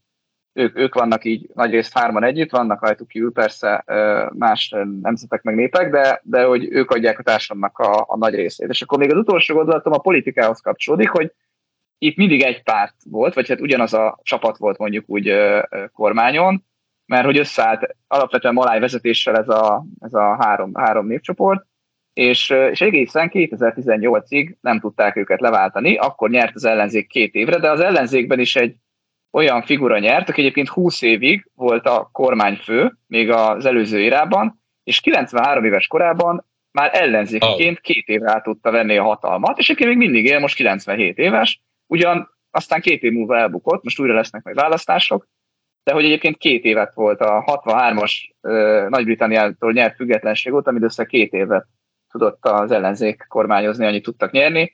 Szóval ez, ez, a, ez a hely, ez, ugye ez egy alapvetően egyébként egy muszlim ország, de hogy az is van vele, hogy a, megnéztem a, hogy hívják ez a Freedom House, tehát hogy mennyire, ö, ö, mennyire, de mekkora, mennyire demokrácia az ország, hogyha Magyarország százas skálán 70, a lengyelek meg százas skálán 80-85, akkor, akkor ők ilyen 50 körül vannak, szóval kicsit kevésbé demokratikusak. Te és akkor baloldali közlekedés van, ugye? Igen, itt baloldali közlekedés van. Tehát akkor még ez az is már egy nehezítés. Ez is egy nehezítés igen, még. Igen, igen. Az, az angol gyarmatidőkből, igen. De akkor lehet, hogy ez a hétfői munka ebből az angol gyarmatidőkből maradt ott. Igen. Az lehet. De azt most volt Mohamednek a születésnapja vasárnap, és akkor hétfőn meg munkaszüneti nap volt, úgyhogy Úgyhogy Orsis, Orsis munkaszüneti napon volt, hogy nekem is szabadságot kellett kivennem, és akkor együtt, együtt utaztunk addig. Kihasználtuk az ünnepet.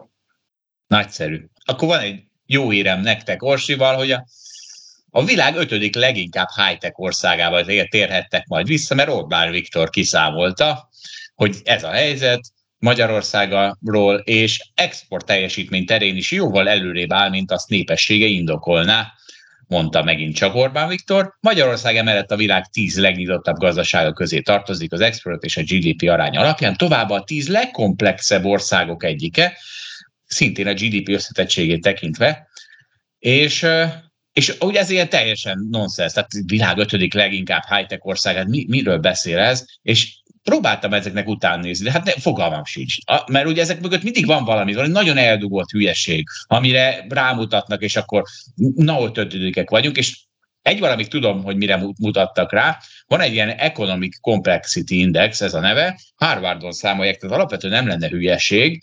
Kormányoldal mindig lelkesen is hivatkozik rá, mert Magyarország tökre elő van. De hát ebben csak 14 mondjuk nem csak, tehát a világ 14 legjobb országa, mögöttünk van elvileg Franciaország, Írország, Belgium, Olaszország, Izrael, Izrael csak a 20 Szóval, és ugye ez az Economic Complexity Index, ez arról szól, hogy azt mondták ott a Harvardon, hogyha egy ország mondjuk össze tud rakni egy műholdat, akkor, akkor az nagyon sok mindent implikál. Akkor ott magas a tudás, akkor ott maga, jó az infrastruktúra, ott képzett a munkaerő, és így tovább, és így tovább, és ez, az, megnézik, hogy egyes országoknak az exportja miből áll, és hogyha nagyon komplex export termékeik vannak, tehát mondjuk a műhold az skála legmagasabb szére, és a kőolaj, tehát a kőolaj exportál ország, az meg egy nagyon béna ország ezen a Complexity Indexen. És ugye ezen a skálán nagyon jól áll Magyarország. Csak hát üzenem ezeknek a Harvardieknek, hogyha mondjuk Szenegálban valaki, mondjuk a japánok leraknak egy műholdjárat, és körbeveszik várfallal, hogy a kalózok szét ne hordják, akkor attól, és ez egy rohadt nagy műholdjár, és onnantól ez a Szenegál exportja hirtelen 80% műhold lesz, az nem jelenti azt, hogy szenegáliak tudnak műholdat csinálni. Tehát ugyanez van Magyarországon, mert itt ugye az autóipar leginkább, tehát az autóexport az, ami óriási arányú, és az autó az egy nagyon komplex termék, és emiatt vannak így ezek az autógyártó országok, mint Magyarország, de amúgy az összes a régiós többi országa is ott van az él, élvonalban. Szóval, hogy emiatt van elől Magyarország, de hát sajnos azért a magyar autóösszeszerelés nem az. Tehát, hogyha innen kivonulna Nyugat-Európa, akkor hirtelen megint csak szekereket tudnánk szerintem összeszerelni, pont úgy, ahogy Oroszország is Nyugat-Európa nélkül lószart se tud összeszerelni. Nem? Hogy érzitek ezt a ötödik leginkább? Jó, hát ez, ez csak a politikusoknak a hülyes izéje, hát most ezzel kár is foglalkozni szerintem, hogy a politikusok propagandát nyomnak, semmi új nincs ebben. Csak be akartam mondatni a nevét, nem? Azt akarta, ismerjék a nevét, mint Joe Logan, vagy ki a tököm. Ki volt az? Paul Logan. Igen, így van, be akartam mondatni a nevét.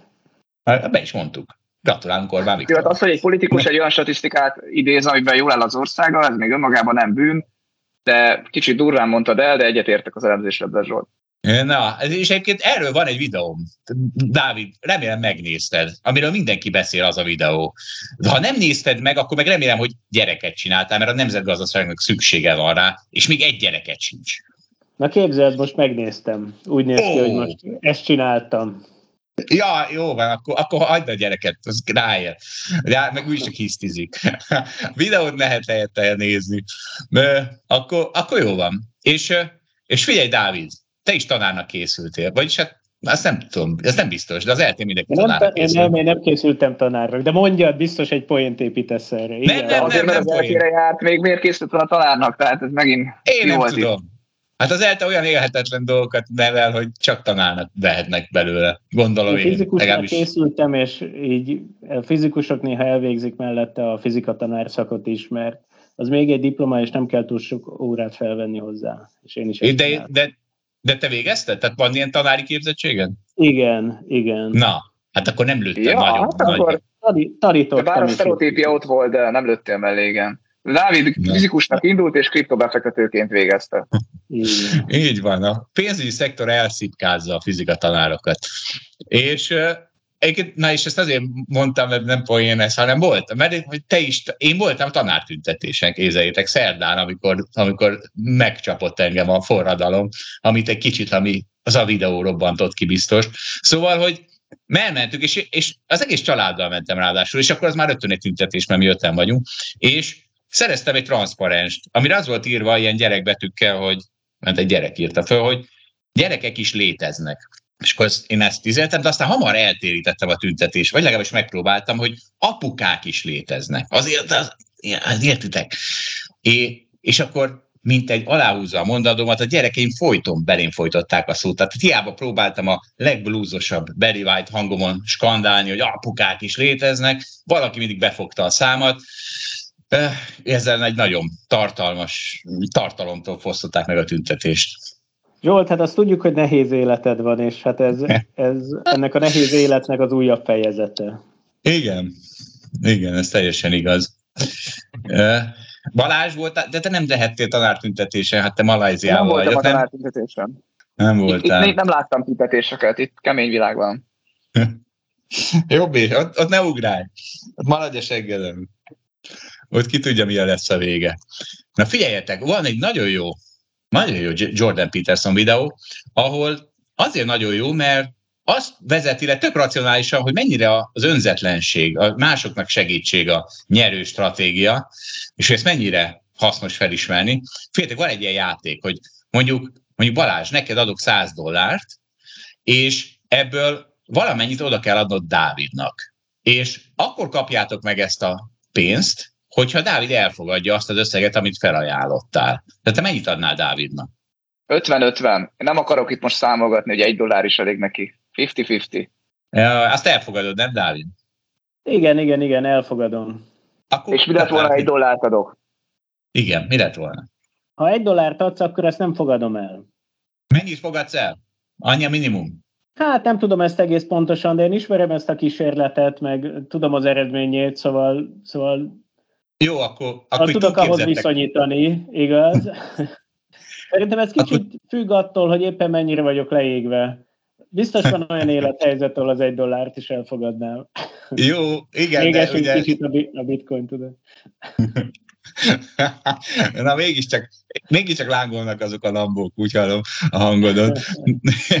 na, na igen, szóval az a helyzet, hogy ugye a klasszikus közgazdaságtan azt mondja, hogy a homo economicus az azt mondja, hogy egy dollárt is elfogad, hiszen egy dollárra bejebb van. Milyen hülyeség. Csak a, a valójában nem így van, mert ugye az ember érzelmi lény, megsértődik. Mi az, hogy te szemét százat kapsz, és csak egyet adsz belőle, és nem fogadja el, és akkor mind a kettő e, szívnak, de a 10 dollár sem fogadja el, és az 50-50 az, ami, ami, amit, úgy, amivel valószínűleg a legelőrébb jutsz, mert a legtöbbször el fogják fogadni, és a legtöbb marad nálad. Csak van jobb az 50-50-nél, mert képzeljétek el, hát ugye ez nyilván ez ilyen, ez ilyen játék, szóval, hogy ha 70 dollárt ajánlasz föl a másiknak, akkor a másik azt mondja, hogy jó, hát biztos, jó van, én elfogadom, köszönöm szépen. És ez miért jobb neked? Miért jobb neked önzetlennek lenni? Azért, mert nem egy játékot játszunk valójában. Tehát nem egy ilyen százdoláros játék van, az é- hanem az élet az a játékok ilyen sora. Folyamatos interakciók sorozata, és akkor fogsz nyerni az életben a legtöbbet, szumma, ha minél több ilyen interakcióban részt veszel. És ugye ha 70-et adsz a másiknak, és ezt a többiek látják, akkor egyre többen fognak majd vele akarni veled játszani. És az egész életed az abból fog állni, hogy, hogy ilyen, ilyen meghívnak Mindenki pénzt akar neked adni. Mindenki csak pénzt akar neked adni.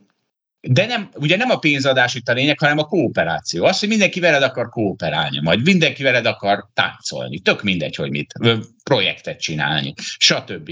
És, és tehát, hogy, hogyha ugye kiterjesztjük a játékot az egész életre, és és akkor már csak az a kérdés, hogy hogy lehetsz ilyen ember, és akkor Jordan Peterson szerint, tehát hogy lehetsz ilyen ember, aki a 70 dollárt kínálja föl, hogy ha produktív vagy, ha egyenes vagy, őszinte, meg ha nagy lelkű vagy. Ha, ha körülötted mindenkinek segítesz, akkor mindenki veled akar majd játszani, magyarul légy jó ember, és sokat fog, és akkor az nagyon sokat segít rajta. Biztos vannak más utak is, tehát látom, hogy vannak másukat, más utak is, de ezután még a tükörbe is szívesen nézel. És, és még egy még egy képen levezet ugyanezt, nagyon jó. Tegyük fel, hogy önző akarsz lenni. Azt mondod, hogy én nem foglalkozok másokkal. Ez az én érdekem. Én csak a, ami az én legjobb érdekem. Csak akkor azt mondja, hogy na jó, de akkor gondold hogy mi a te legjobb érdeked. Mert ki vagy te? Nem csak a mai te vagy, nem csak a holnapi, hanem a tíz év múlva, meg a húsz év múlva. És mi az, amit, amit ugye a 20 év múlva magadnak jót teszel, az az, hogy ezt a játékot sokat játszatod, és mert gyakorlatilag nem te, nem te vagy, hanem egy ilyen időben eljutott közössége vagy önmagadnak, és ennek az egész közösségnek kell segítened, akkor lesz neked a legjobb. Az lesz a legjobb érdeked, és ahogy felismered, hogy van jövő, és ehhez, ez azért már intelligensnek kell lenni, tehát vicces, de ez, mert ugye sokan nem ismerik fel, nem sportolnak, nem tanulnak, nem dohá, is dohányoznak mondjuk. Szóval, ha felismered, hogy van jövő, akkor felismered, hogy ennek a közösségnek dolgozol, és akkor úgy akarsz majd nyerni, hogy a közösség nyerjen. Na mondjatok erre valamit. De én nem hittem el ezt teljesen azért, ezt a levezetést. Tehát ugye az egyik probléma az az, hogy nem mindig látja mindenki, hogy te mennyire vagy olyan nagyon jó ember. Az egyik baj. A másik baj az az, hogy gyakran, hogyha látják, akkor, akkor te úgy teszel, mintha jó ember lennél. Ez a másik baj. A harmadik baj az az, hogy ha ez ilyen egyértelmű lenne, akkor ugye miért nem mindenki ezt játszaná. És hogyha mindenki ezt játszaná, akkor igazából te már nem is vagy jobb ember, mint mindenki más, és akkor már, majd azt kell csinálni, hogy ja, inkább 80-at felajánlani a másoknak, akkor már mindenki más 80-at ajánl fel, akkor már 99-et kell felajánlani, és akkor már igazából hiába akarnak veled sokan játszani, neked nem marad semmi, mert mindig, mindig felajánlod az összes, összes lóvédet másnak. Tehát, hogy én azt gondolom, hogy ez az 50-50-es választás, amit egyébként valóban sokan ezt választják, hogy ennyit adnának, és ezt általában el szokták fogadni, az inkább az egy ilyen optimum. Tehát, hogy az elég, hogyha te egy megbízható, nem tudom, korrekt üzletember vagy, és nem baszod át a másikat, valószínűleg az jobban jár hosszú távon, mint aki, aki mindig nagyon túl jó, hogy úgy mondjam. Balázs? Hogy érzed? Hát nem, egyetértek a Dáviddal, a szkepticizmusával is, meg azzal a, azzal a stratégiával, tehát nem, nem tudok mit hozzátenni. Nekem csak az ugrik, tehát van egy ilyen, nem, nem, tehát ez nem egy kalkuláció, de hogy gondolom a pszichológiai felmérések azt mutatják, hogy azzal, hogyha adsz a társadalomnak, vagy adsz a másiknak, attól boldogabb leszel. Ebbe így simán hiszek, most tényleg számok nélkül, meg ráció nélkül. Viszont az utolsó hozzátenni valóm, hogy Zsolt, te hihetetlen vagy, hogy venni fog neked majd ilyen e- ezoterikus könyveket, mert hogy egyébként utálod ezt a műfajt, de Jordan Peterson meg olyan boldogsággal hallgatod, tehát vannak ezek a videók az interneten, ilyen kedves zene alátéve, és Jordan Peterson 10 percig, Aztán... fél óráig, 60 percig magyaráz az életről, azokat meg imádod.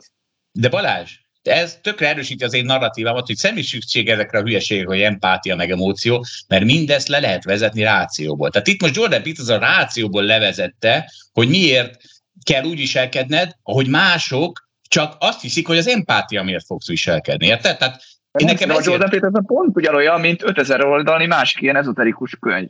Csak te valahogy belelátod. Biztos sikeres, mert sok hallgatják, azt értem, de hogy van még sok ezoteria, ezoteria amit sokan hallgatnak. De, nem, de hát Ugyan, én, én, én, nem, én, nem, én nem látom a különbséget. Azért, mert behozta ezt a pszichológiai kísérletet, ez érdekes volt, meg nyilván nem, nem tudom, magas műveltségű embereknek szól, de hogy olyan igazából nem érzem a... Tehát a végén a mondani való az így is úgy is egy szubjektív állítás lesz. Amivel nincs baj, erről szól az ezotéria szerintem, hogy, hogy valahol életigazságokat akarsz felfedezni, csak mindig lesz benne valahol szubjektív elem. Na, egyébként Balázs, tök jó, amit mondasz, vagy olyan jól megfogalmazod, hogy ezt a videót én is úgy megnéztem valameddig, és, és nekem nem volt jó egyébként ezt megnézni, és nem egészen értettem itt a hátterét ennek az egésznek. Én igazából azt sem tudtam, hogy ki az a Jordan Peterson, de akkor most értem, hogy a Zsolt őt nagyon szereti.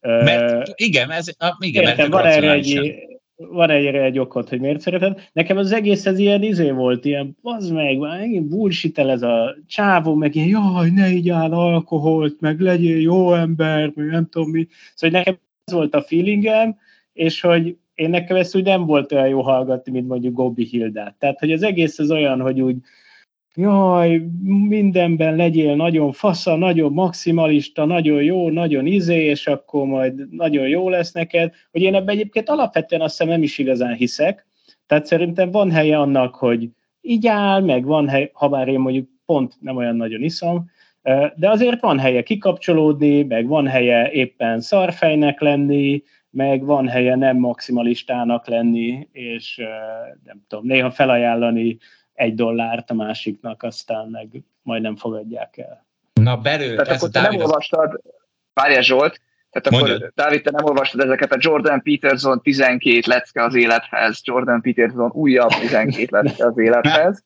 De, Egyébként nem, ami idegesít. a csávót, az az, hogy effektíve ő ezeket mondja, mondja, de azt hiszem a tavalyi évét azt nagyrészt a drogrehabon töltötte, tehát hogy mert gyógyszerfüggő lett, tehát hogy annyira nem hiteles szerintem ebbe a dologban. Na, engem idegesített a csávó, na. Jó van, na, akkor, akkor engem is összességében, de Zsolt imádja neki, ez az ezotéria, vagy a vallás, de, vagy nem tudom. De, de, de, de Zsoltat szeretjük. Ne, a, Ekkora, én nem az ezotéria miatt, meg azért, mert azt mondod, hogy legyél jó, hanem mert mindent kurvára racionálisan vezet le. Nekem ez tetszik benne. De mondok, ne, akkor egy érett célom az, hogy a Dávidot megtérítsem, jó embert neveljek belőled, és akkor mondok egy life egy lifehacket nektek, nem tudom, lehet, hogy ti is alkalmazzátok, de valakinek biztos majd új lesz, ez, ez az én lifehackem, hogyha valami balul el, mondjuk egy olejben, akkor abból vállalj el a valósnál sokkal több felelősséget, és ha meg jól sület, egy, egy jól sikerül az a, ugyanaz a projekt, akkor meg a valóságnál sokkal kevesebb felelősséget vállalja. Tehát légy kontrariálni. És ugye mindenki, mindenki, amikor rosszul sül el, akkor hárítja a felelősséget, és amikor jól sül el, akkor, akkor megpróbálja magát előretolni. Ha ezt fordítva csinálod, és kipróbálod, ez ilyen tátott szájakra leltek. Tehát az emberek így tátott szájjal csinálják. Azt mondok egy példát, bridge verseny, 20 évesen bridge verseny volt, még ilyen kezdő bridge voltam, és akkor egy ilyen ifi, ifi válogatottak, küzdöttek egymás ellen, játszottunk, és és akkor én lassan játszottam. De és akkor még nem érte ezt senki, és oda hívták a zsűrit, nem, oda jött a zsűri, hogy nagyon lassan játszotok, csináljátok gyorsabban. Ki volt a lassú? kérdezte, mondta, föltettem a kezem, hogy én nekem nagyon, két nagyon nehéz partim is oda, én voltam nagyon lassú. Jó, tovább léptünk ezen, és a verseny után oda jött hozzám a zsűri, és mondta, hogy hát ő ilyet még nem látott. Tehát ő olyat még nem látott, hogy valaki elvállalja, hogy ő volt a lassú, mert ugye ezt nem lehet kideríteni. Ha ö, neki mindig az a feladata utána, hogy akkor, akkor figyeli, meg nem tudom mi, és hát ő még ilyet nem látott. Na szóval ezt a lifehacket, ez nem Jordan Peterson, ez Balási Zsolt lifehack. Dávid, ezt elsajátíthatod. Egyébként ez tetszik, tehát hogy szerintem ez, ez, ez tök jó, és én is ajánlom mindenkinek, hogy próbálja ki. Szerintem ez jó ötlet. Igen, de ez egy kicsit olyan, mint 70 dollárt adni, nem? Igen, persze, oké, okay. csak hogy azt mondom, hogy ennek van egy olyan párja is, hogy hogy az is oké, okay, hogyha éppen szarfej vagy, tehát hogy ha nem mindig szarfej vagy, hanem éppen szarfej vagy, akkor az is teljesen oké. Okay. Igen. A jó pókerjátékosra azt mondják, az, aki ki, kiszámíthatatlanul viselkedik, nem az, aki kiszámítható. Valás, még te meghekkered az életet ezzel? Hát én várom a te 12 leckédet az élethez, akkor arról írjál inkább könyvet, majd a közgazdaságtanról. Na, jó van, akkor gyerekek, vezessünk le méghozzá a világ legintelligensebb képével 1927-ben csinálták. A Dávidot megvártam ezzel a témával, mert fizikusokkal van tele, és ez egy olyan kép, amit ma már nincs rajta se egy eszkimó, se egy nő, egy nő van, bocsánat, Marie Curie, csupa sápadtarcú, fehér férfi, ez a Netflixen ezt vagy kiszíneznék, vagy meg se jelenhet ma már, Ma mindenki nézze meg. Szóval 1927-ben készült a elektronis foton konferencián, ahol Albert Einstein és Niels Bohr volt a két leading figure, és azok után beszélgettek, hogy ugye helyzem, nem, szóval a kvantum elmélet akkor kezdett úgy kialakulni, és, vagy mit akkor fogalmazta meg, nem tudom kicsoda, mondjuk Heisenberg, nem mindegy, mindjárt átadom Dávidnak a szót. Szóval, hogy, hogy, hogy és utána volt ez a beszélgetés, ez nagyon intelligens, ez nekem nagyon tetszett, hogy Einsteinnek nem tetszett a Heisenbergnek ez a bizonytalanság elmélete. Ugye Heisenbergnek van a macskája, most nem, most ebben nem megyek bele. És, és azt mondta, akkor Heisenbergnek milyen volt? De valami hasonló, nem? Tehát az egy kaptafa. Egy kaptafa. Nagyon jó. Na szóval, akkor Heisenbergnek üzente Einstein, hogy ide figyelj Heisenberg, az Isten az nem játszik dobókockával. Erre meg Bőr azt, Bőr azt válaszolta, hogy Einstein, hagyd abba, hogy megmondod Istennek, hogy mit csináljon. Na, Szóval ilyen, ilyen párbeszédek voltak ezen a konferencián, ahol 29 résztvevőből 17 kapott Nobel-díjat, Marie Curie az kettő, kettő tárgyból is kapott. Mondjál valamit, Dávid, ezzel kapcsolatban? Hát a kvantumátméletet sokan fogalmazták meg, meg nem volt ez még olyan nagyon egyértelmű, hogy tulajdonképpen mit, fogal, mit is fogalmaznak meg, mert ugye nagyon-nagyon más, mint minden addig volt a fizikában, és ehhez egyébként egy csomó csomó fiatal fizikusnak kellett megszületnie, és csomó fiatal fizikus van egyébként ezen a képen, még hogyha talán ez nem is látszik annyira, de hogy itt, itt többen ilyen 20-as meg 30-as éveikben vannak, tehát hogy ilyen friss gondolatokat kellett hozni a kvantumelmélet megfogalmazásához a, a fizikába. De egyébként, ami, ami nekem feltűnik ezen a képen, az az, hogy mindenki elképesztően jól öltözött. Tehát mindenki nyakkendőbe van, öltönybe van, és hogy úgy néz ki, hogy a fizikussághoz száz évvel ezelőtt jól öltözöttnek kellett lenni. És ahhoz, hogy leírjál, nem tudom, fizikai egyenleteket, azt csak ugye nyakkendőbe lehetett megtenni, mert különben megszentségteleníted magát a fizikát, vagy nem tudom, és kicsit hasonlít talán ahhoz, ahhoz ugye, ahogy a ma működik a portfólió kezelő szakma, mert nyilván ugye ti is ezt csak úgy űzitek, hogy nyakkendő van rajtatok, és egyébként úgy nem vesztek, és nem adtok el, nem trédeltek, anélkül, hogy lenne rajtatok nyakkendő. Gondolom, ti se szentségtelenítitek így meg a tőzsdéket. Én már trédeltem egyszer úgy, hogy nem volt rajtam nyakkendő. Balázs? Én is, én is. Velem is történt már ilyen. Ó, igen. Velem még ilyen nem történt. Lehet, hogy nincs rajtam alsógatja, de Nyakkendő, ez van rajtam, csak úgy rédelem. Ja, jó, hát ezt most akkor még a végén megtudtuk egy olyan részletről, nem biztos, hogy meg akartunk tudni.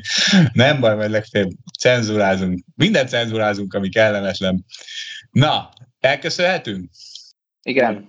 Balázs, neked semmi, semmi hozzáfűzni való, a csupa fehér férfihoz? Micsoda világ volt? Borulj ki, légy szíves. Nem borulok ki, hát akkor ilyen világ volt, most másmilyen világ van. Tehát Mary Curie ott van, nem? Mondtál? Mary Curie ott van, odaengedték. Egész a középen van. Na jól van. Na, hát akkor köszönjük szépen a figyelmet mindenkinek. Szervusztok! Köszönjük, hogy velünk tartott a Hold After Hours mai részében. Ha tetszett a műsor, kérjük értékeljen minket, és iratkozzon fel csatornánkra, hogy azonnal értesüljön legfrissebb epizódjainkról. Az adással kapcsolatos részleteket és az említett cikkeket, ábrákat keresse a Hold blogon. Ez volt a Hold After Hours. Tartson velünk a következő adásban is!